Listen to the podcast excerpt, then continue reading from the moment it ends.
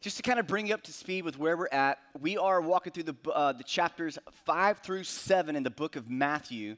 And we started in the beginning of February, and we're going to be in uh, through chapter seven all the way till the end of May. We'll have a couple of weeks off for different things. But uh, I don't know about you guys, but I, I really enjoy walking a little bit slower through the Bible, teaching through it, talking through it, because a lot of times we miss some of the nuances of what scriptures are really talking about. We grab like the high points of scripture. You know, we got the, we got the Philippians 4:13. I can do all things through Christ who strengthens me. And most people take that out of context. You know, they think they can fly or something. I don't know, but that's not what it's referring to. But you know, we'll we'll grab the big scriptures, but we'll kind of skip over some things. And what we want to do is kind of dig a little bit deeper. And so that's what we're doing in a Sermon on the Mount. And it's really Jesus' first, uh, you know, recorded sermon, like, like kind of beginning to end as far as we know. But uh, it's him saying the heart of the kingdom. He's telling us what the heart of the kingdom of God is all about. And he's also telling us how, what it actually means to be a believer, a follower of Jesus. And we talked a little bit last week about how there is uh, there's sort of cultural Christianity they're sort of just like I was born into a Christian home, so I'm Christian, or I'm in America, and so, you know, it's a, it's a Christian nation, and so we're kind of like Christian. But Jesus, he tells us something a little bit different than that. He displays the life in the way that he lives, but also in his teachings that doesn't really fit our model of what it means to be a Christian. And so it confronts some things in us deeply, it confronts some things in us culturally. And so uh, we like that, all right? Uh, one thing I'll say is this we need to learn to grow in liking the Bible smashing up against the way that we live our life. Like, we need to embrace that and like that. Some people, we just want to kind of grab the, the, the, fun scriptures, the fun, the fun elements of, of the Bible, but we need to grab the ones that grade up, like, grade up against us, you know? Because that's where change happens, that's where conviction happens, and that's where we, uh, we actually can obey Christ, okay? So, so uh, he's teaching us also the tension, and this is a big point kind of for this month, especially last week and this week. Jesus is teaching us the tension between good deeds and motives. Motives, the motives behind the way that we live, but the motives behind our actions. In Matthew 5 16, Jesus said, Let your, your light shine before others so that they may see your good works and give glory to your Father who is in heaven. And then in the next chapter, verse 1, he takes us a little bit deeper again in evaluating these motivations for these good deeds. He says, Beware of practicing your righteousness before other people in order to be seen by them, for then you will have no reward from your Father who is in heaven. So, again, we, we talked about this last week, but, but basically, we kind of summed it up in this Do good things for people to see and give credit to God, but don't do good things to receive the credit yourself. Right? And uh, again, like always, if you weren't here last week or the week before, uh, it'd be great to go back and, and watch those on YouTube or maybe the podcast in order to kind of check up. But today, we must continue to bring our motives to the Lord to, in order to know if our motives are completely pure. All right, remember we, we said, we asked the question last week how do you know if your motives are pure? And we all thought about it for a second. And the answer actually is that you don't know.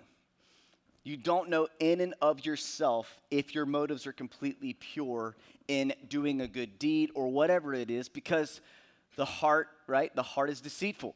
So we could think that things are good. We could think that we're doing something for the right motives, and we, we may not be. That's why we must go before the Lord and pray and ask for His perspective, for Him to search our hearts. Um, quick question. You know, you don't have to raise your hand, but have you ever been doing something that you thought you were doing for the right reason, and then after maybe a few months or even possibly a few years, you stopped and you prayed, and maybe maybe even somebody gave you some perspective, and you realized that you were not doing those things for the right reason. You know, and, and you look back and you're like, have I for the last five years or, or longer, or maybe just a few few weeks, have I been doing this to receive something for myself rather than do it for the right reasons. And, and, it's hard to do that because we don't like to see ourselves in a negative light. It's very easy to see everybody else in a negative light, but it's very difficult to see ourselves in a negative light because we think that things are always pure. And Jesus goes a little bit deeper this week whenever he talks to us about the heart of prayer. The heart of prayer.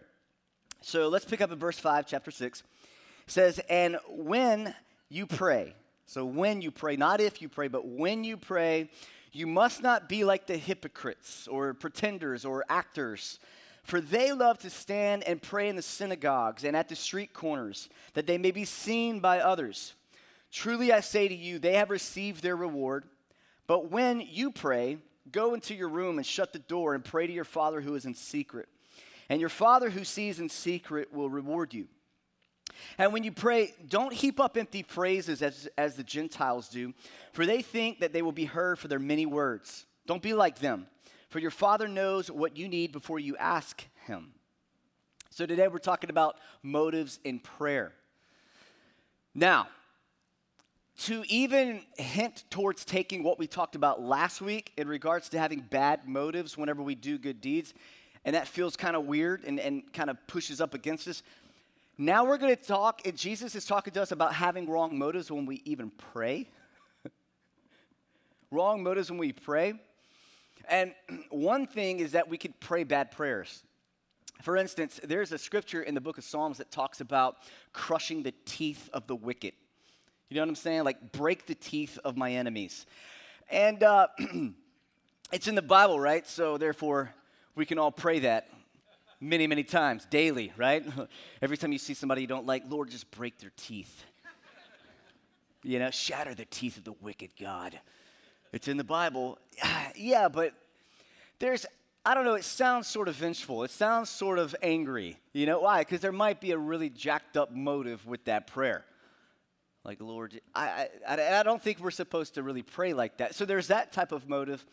But when Jesus says here, for they love to stand and pray in the synagogues and at the street corners, he's, he's speaking to some very specific things. Now, you, you guys remember there's Jews and Gentiles, and the Jews are those who have been raised up following the law, and uh, they've been raised up, you know, knowing the Torah and all of those things. We've talked about this over the last few weeks. And so, uh, there's also the Pharisees and the Sadducees and um, some religious leaders. And, and apparently, what would happen is uh, there were certain times of the day where people would pray. And so there was a lot of people who obviously knew when those times were.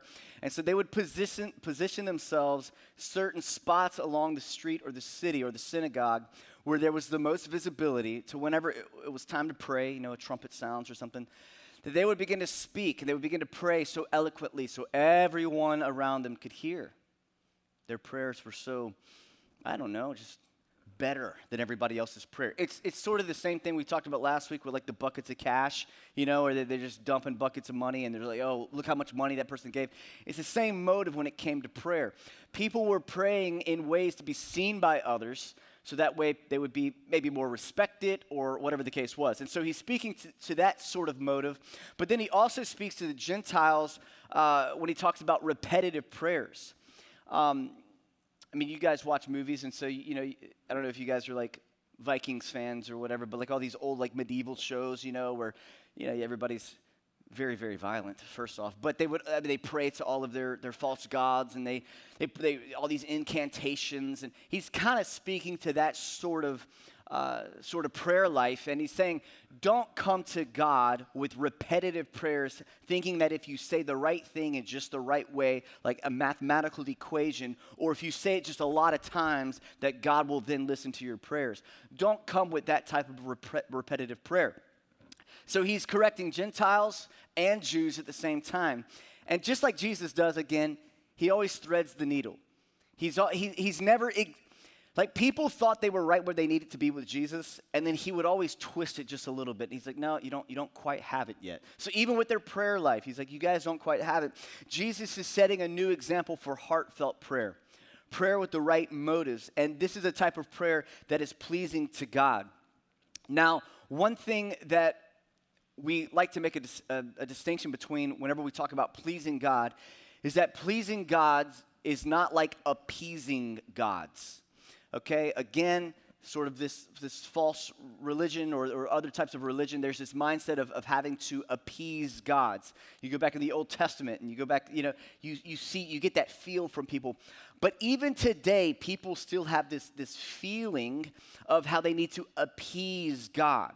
And we believe that the wrath of God was appeased on the cross with Jesus. Okay? So we no longer live a life trying to appease God out of this unhealthy fear, like He's gonna strike us dead. Although, if you're reading through the one year Bible right now, it's hard not to see that, right? A guy's like, oh, it's kind of hot outside, uh, cold outside. I think I'll gather some sticks. Oh, it's Sabbath. Stoning. no. If you want a, a, good, a good Bible reading plan that just kind of keeps you moving, the one year Bible is something that you can, uh, you can read through. It also takes you through all the very, very awkward, painful scriptures where you're like, poor guy that, that gathered sticks on the Sabbath. Poor fella. But anyway, uh, but, but, but that's, not, that's, not what, that's not how we approach God. But we do approach God in a way where we desire to please Him. We desire to please Him. And so uh, one's rooted in fear, one's rooted in love. But uh, Stuart Weber said this Biblical prayer is an act of faith, an expression of dependence on God. Meaningless repetition signifies dependence on oneself to manipulate or badger God into compliance. So, biblical prayer is an act of faith and an expression of dependence on God. And we'll lean a little bit more into dependence in a while. But when it comes to this act of faith, did you know that every time that you pray, that you are literally praying in faith? I listened to someone recently talk about how everything that we do, we do by faith. And uh, the ironic thing is, this person is they're, um, they're a well-known philosopher, but they're really not sure what they believe right now. I think, I think he would still say that he's agnostic. But even in his approach to life, he says everything that we do is by faith. We stand by faith that the floor is going to uphold us, right? We, we, we sit in the chair right now. You didn't think, oh, I wonder if this chair might hold me when I sit down, you know? No, this chair, it's, it's, it's got me, you know? By faith, you sit down. By faith, we breathe. Like, we believe that there's something outside of us that's going to, to uh, uh, that we can rely upon. And we, we actually believe that. And we get used to those things, so we don't think about it as living by faith in the practical, but we do. And everybody has a belief system that they're putting their faith in, whether that faith is in themselves, in, in, in another type of God, or in the God of the Bible. They're putting their faith, their, their existence. They believe that their answers are being questioned by something or someone, and their faith is fully in it. So you, you, if you're alive right now, you're living by faith. And prayer is also something that we do by faith. We do it by faith. And so uh, now, Jesus isn't saying pray only in private, although I know it, it says that. We have to remember chapter 5, verse 16, right? Which is, let your light shine before men that they may see your good works, good works and glorify your Father in heaven. So, uh, Jesus is not being extreme here, where it's like, oh, you're in danger of losing your reward in heaven if you pray and someone hears you pray. There are people who go to that extent, just like uh, we talked about plucking out your eye or cutting off your hand a few weeks ago. There are those who think that they, well, they did that. You know, people have done that. And that's, again, not the point that's trying to be made. But uh, in verse 9, Jesus does give us a template of how to pray. He gives us a template. And many of you have said this prayer many times, but again, like we just did communion, I think that this prayer can also become something that's very religious, lacks power, you know, say this 17 times and, and you'll get this on the other side of saying this prayer 17 times. That's not what Jesus was, was saying. But this is a gr- really great template for us. It says this Jesus says, Pray then like this Our Father in heaven, hallowed be your name. Your kingdom come, your will be done on earth as it is in heaven. Give us this day our daily bread and forgive us our debts as we also have forgiven our debtors. And lead us not into temptation but deliver us from evil.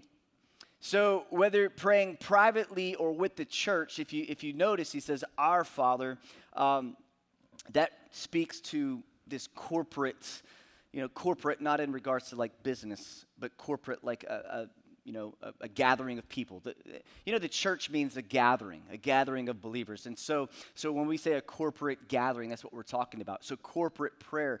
Our Father who is in heaven, hallowed be your name. So, this prayer expresses the proper posture of our heart. and one that has these different elements in it. Number one is adoration, submission, provision, confession, and protection. If you look at these verses, you can see these words attached. Uh, verse 9, Our Father in heaven, hallowed be your name, speaks of adoration and awe and wonder in, of, of God. Verse 10, Your kingdom come, your will be done, speaks of submission. Your will be done, not not my will. You know, whenever Jesus, before he went to the cross, he prayed, he prayed that, that God, your will be done, not mine. Right? So we live in a way that, that reflects that. Uh, the next verse talks of provision. That give us this day our daily bread. Everything we have is from God, that He is our provider. And then the next verse, uh, forgive us our debts as we also forgive our debtors. Speaks about confession.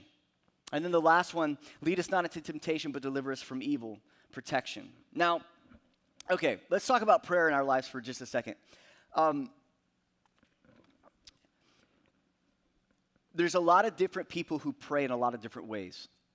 For some people, they're very methodical in um, maybe going to, like the scriptures have said, going to a, a room, no lights, no nothing, and they just pray by themselves for, I don't know, maybe an hour.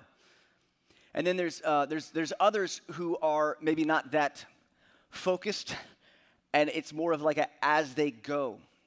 I'm not here to give you some sort of template in regards to when and where you pray, uh, but I believe that there is a posture that we should have, that we should take in our lives of prayer. We should live a prayerful life. I think a person that prays for 30 minutes in a quiet room, but then the rest of the day never acknowledges God in their life maybe is leaning too far one way. But I think there's also over here the person who never has a, a quiet moment where they can pray to God and, and, hear from Him. There's no reflection in their life that they never slow down to, to truly be still and know that He is God. I think that they're leaning a little bit too far this way, you know? And, uh, but, but whatever that looks like in your life that's really between you and God, the posture of our heart is what's important. The motives in why we're doing something, but also the, the posture that we take.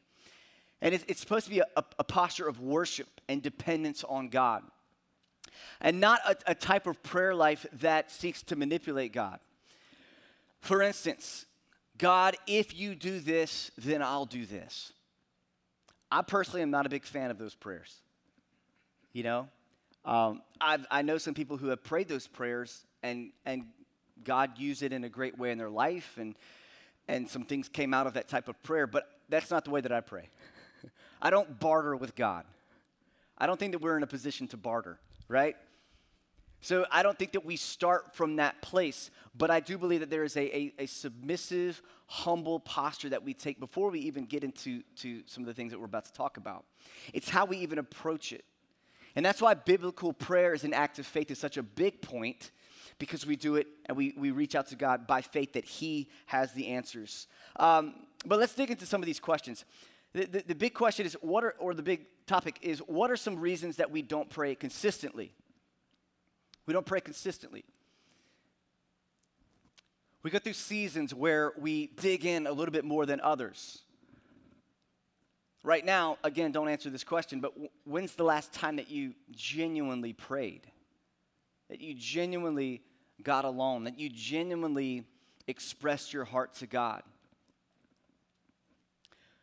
What are some reasons why we don't pray consistently? Well, number one is that we lack awe and wonder in our adoration of God. We lack awe and wonder. We don't use those words a whole lot in our culture, awe and wonder. That's it's very I don't know, eccentric. It's it's these word these words, you know, and and, and but we are to live lives in awe and wonder of God his creative power, right? His grace, his love, his forgiveness, his glory. And if we don't have a, a realization of that, then we and we lack that, then we also lack this consistency in coming to the one who is all powerful, right? We lack consistency in that. And so another word that kind of keeps us from this is idolatry. We just sang in the song, We Won't Bow to Idols. And whenever we think of idols, we do, a lot of times we think of statues and whatnot, but I think that we need to consistently shift our thinking when it comes to that. It's not some sort of statue, it could be a person. it could be a thing, it could be something that we like to do, it could be good things that become God things in our life, and it becomes our awe and our wonder and our worship is directed towards those things as opposed to God. Does that make sense? You tracking with that? And so, so again, don't look for these gigantic things that are siphoning off your worship or your adoration from God. Look to the everyday things. Netflix. That was maybe more serious than I was intending it to be, but you know what I'm saying? Like sports, food, spending money, being around people all the time. Uh, I mean, I don't know, whatever, whatever it is for you, what's the thing that, that takes the most focus in your life? Because it could be a really good thing. It could be our own family becomes an idol in our life. And so the, the, the worship that we are supposed to be giving to God, we give to others. Now, there's a both and to all of this, okay? We should love our families, okay? Don't get me wrong on that. But you guys get what I'm saying. When things get out of balance in our life, it could lead to a lack of awe and wonder of God. Uh, simply put, it's, it's either worship of the Creator or worship of the creation. And so many times, if we are not worshiping the Creator, by default, we will be worshiping the creation. Because uh, you're always worshiping. Your, your, all, your life is a life of worship. That's what the Bible talks about. You live your life as a, as a sacrifice of worship. So that's right. Every moment you're focusing, you're giving attention, you're giving adoration to something or someone. So we lack awe and wonder in our adoration of God. What other reasons we don't pray consistently? We lack submission and fail to recognize God's authority. Here's a definition of submission, by the way a willing act of yielding or making oneself subject to the authority or control of another. Most of us just shudder to even hearing those words, okay? A willing, a willing act of yielding or making oneself subject to the authority or control of another. Oh, that does not sound very American at all, right? I ain't yield to nobody. I ain't subject to nobody. I'm my own person, you know? No, whenever it talks about submission, it speaks of taking your will and what you desire and what you want to do and, and willingly taking that and putting it underneath, submitting it underneath God's authority. For some of you, that's a violent act in your life. where your will is being like like there's so many things that you're so, totally cool with but when it comes to having control of your life it's like nah anything but that. What it looks like i'll just give you a quick example. Let's just take our sex lives. For many people they're cool with everything in their life being submitted to god except their sex life. Like that's the thing. It's like well you know I, I'm not sure. okay, I'm not, I'm not a bad person. I don't lie, I don't do this, but this right here, like this is mine. And God's like, no, no, the word says this. And so this is what it looks like to be a follower of God, is to take that and willingly submit it to God. The Bible also talks about putting to death the deeds of the flesh. Putting to death the deeds of, that would be an act of taking your will and submitting it to God's and aligning your wills together. Now, the beautiful thing about Christianity and being a follower of God is that over time, your will naturally begins to fall in line with God's will through His Word and through sanctification. So it, it, it gets easier. It gets easier. At least it's supposed to. I hope it gets easier for you. All right? But we, we live a life of submission. And so we do that as we pray. We lack, uh, another thing is that we lack expectation in prayer when we fail to realize our true source of provision.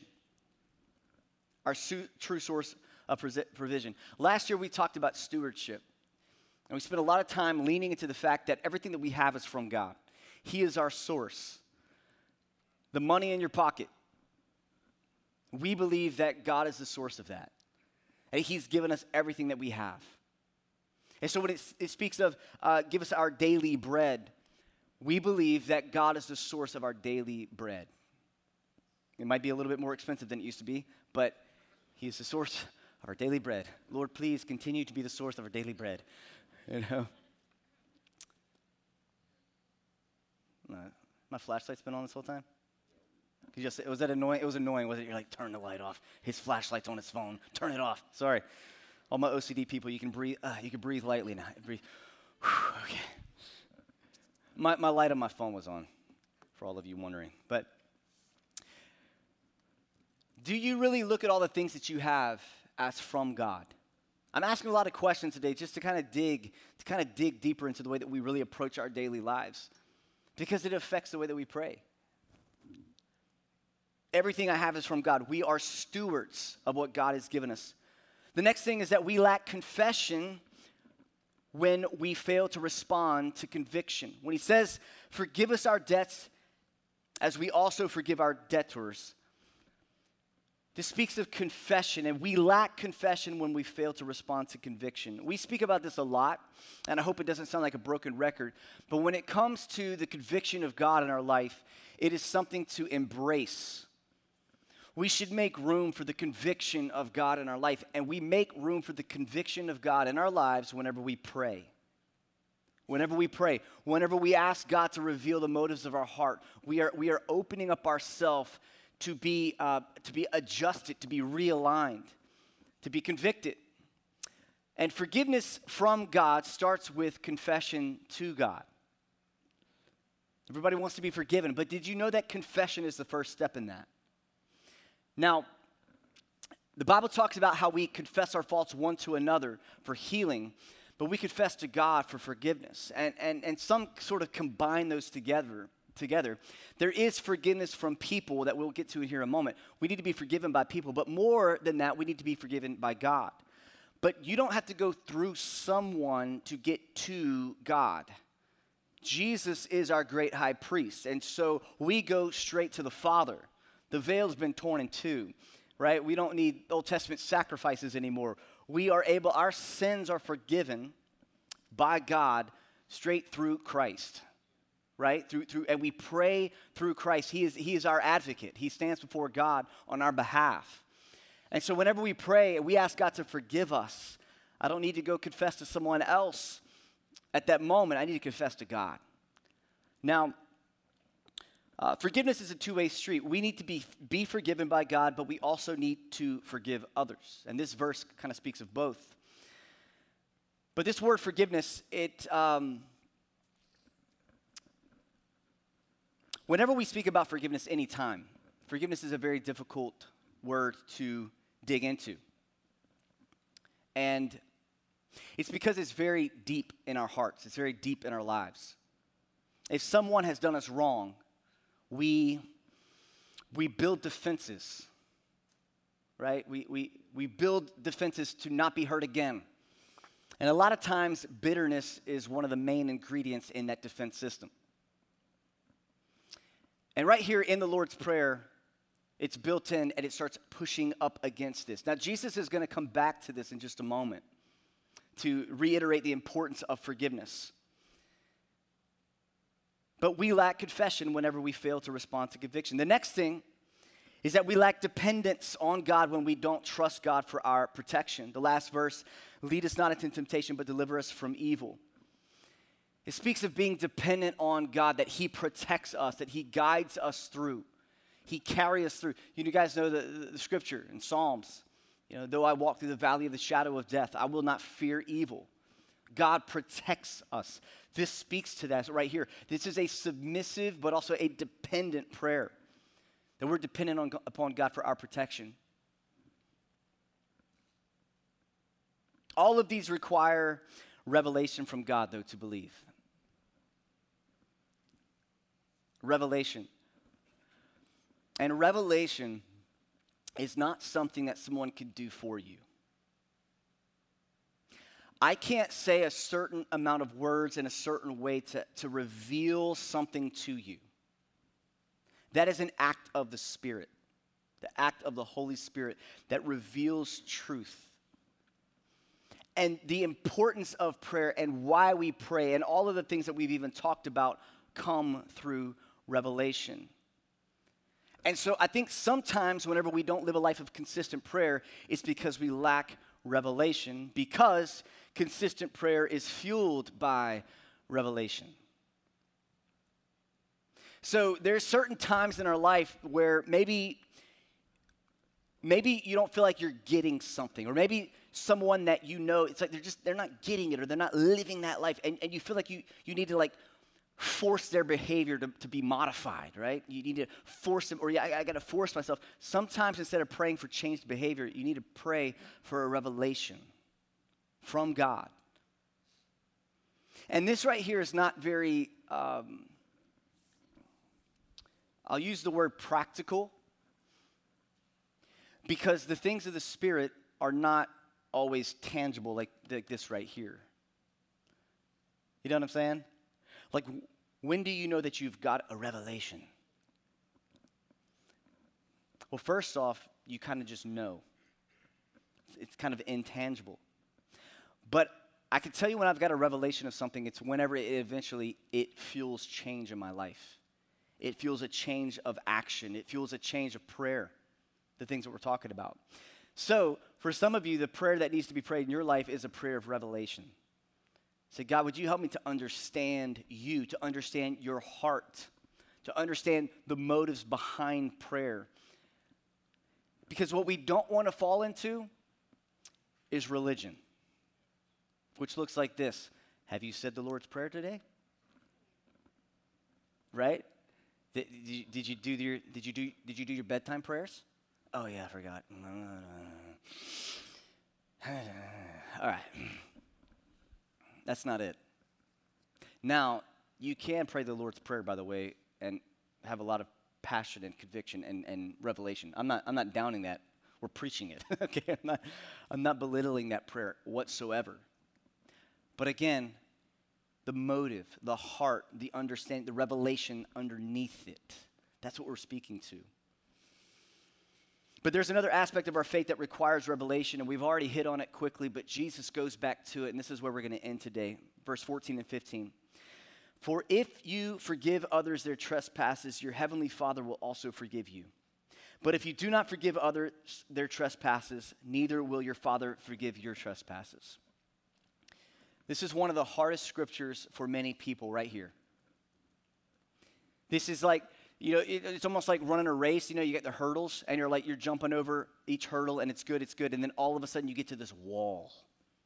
And it's this wall of, I must forgive others, or God will not forgive me. That's not fair. Because I'm not the one that did that thing, they did it. And now I'm, I'm, I'm having to deal with all of this, and, and, and now if I don't let it go, well, Forgiveness says, almost by definition, that you don't owe me anymore. What, what, what are you telling someone whenever you say, I forgive you? You're saying, hey, man, you don't owe me anymore. I forgive that debt. You don't have to pay me back. Right? I forgive you. You don't owe me anymore. But not because they technically, but not because they don't technically owe you anymore. So when someone harms you, when someone pushes up against you, when someone does something that's really, in some cases, unforgivable, technically, yes, they still owe you. But on your end, you release that.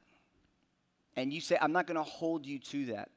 And many times we look at forgiveness as releasing someone for their benefit. Whenever you forgive someone, you're releasing them for your benefit.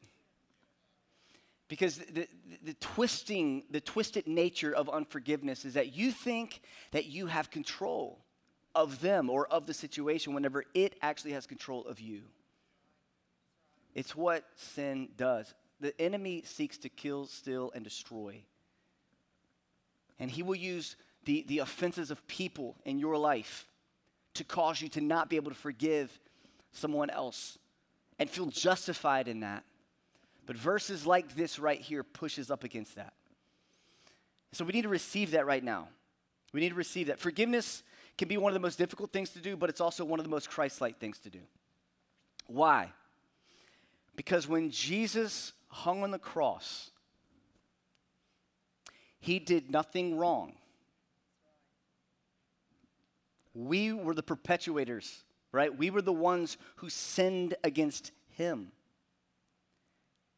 We owed him.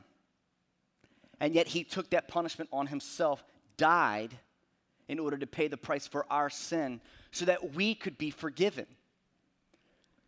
This is, this is the gospel. And, and, and so he says if you don't forgive others, you won't be forgiven by God because you're negating that, that, that, that process. There's a, there's a story in the Bible of someone who he, he owed someone uh, like 20 bucks. Really wasn't that big of a deal. And the person said, You know, you're forgiven of your debt. I'm sorry, he owed him like $20,000. I said, said it wrong. He owed this person like $20,000. And this person said, You're forgiven of your debt. And that guy went out and he went to this other guy that owed him like 20 bucks, and the guy couldn't pay him. And he begins to choke him. And whenever that was found out, the other person went and grabbed that guy, put him back in jail, and said, Now you're going to be in jail until you pay back all of it. And sometimes we're that person. We've been forgiven by God so much, but yet when it comes to forgiving someone else, that's where the process stops. And in that scenario, God's like, no, no, no, don't go choke out the guy that owes you 20 bucks.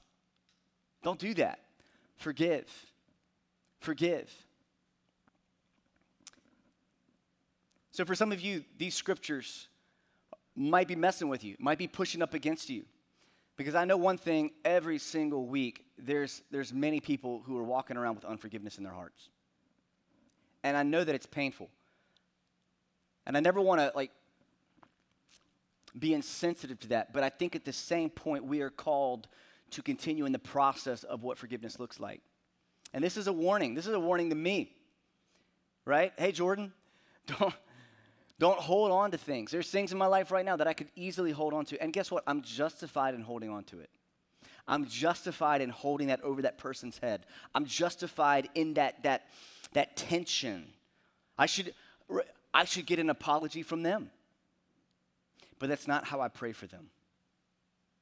I also don't pray that their teeth would be shattered, okay? I pray blessings over them. God, would you bless them? Everything that they put their hands to, God, would you prosper them? Even whenever they were, God, you know what they did. You know what they said. You know that it was a lie. You know that it was inaccurate. But God, I forgive them. I don't feel it, but I forgive them. They don't owe me an apology.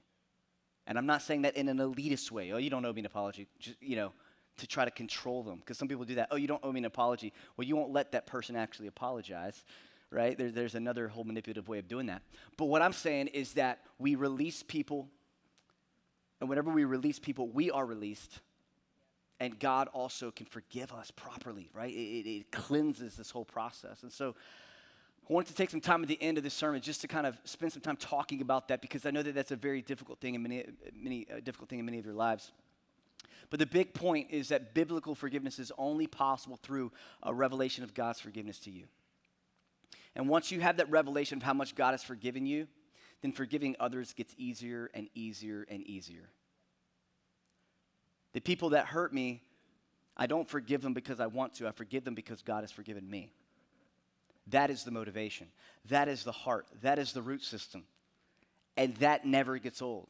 Why? Because God's forgiveness in my life never gets old. I'm in awe and wonder that he would call me out of darkness and put me and place me in light, right? Let me pray for you. God, we thank you for today. We thank you for your word. And God, we're praying that today, as we wrap up this service, Lord, and as we go into our lives, God, that you would continue to help us understand prayer, to help us to understand what it looks like to live a life of dependence and submission on you.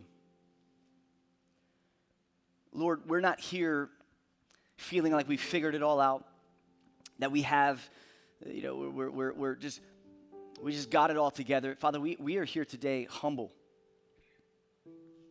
asking for you to give revelation to us of prayer, of submission, of worship. God, we want to be dependent upon you as our source, as our provider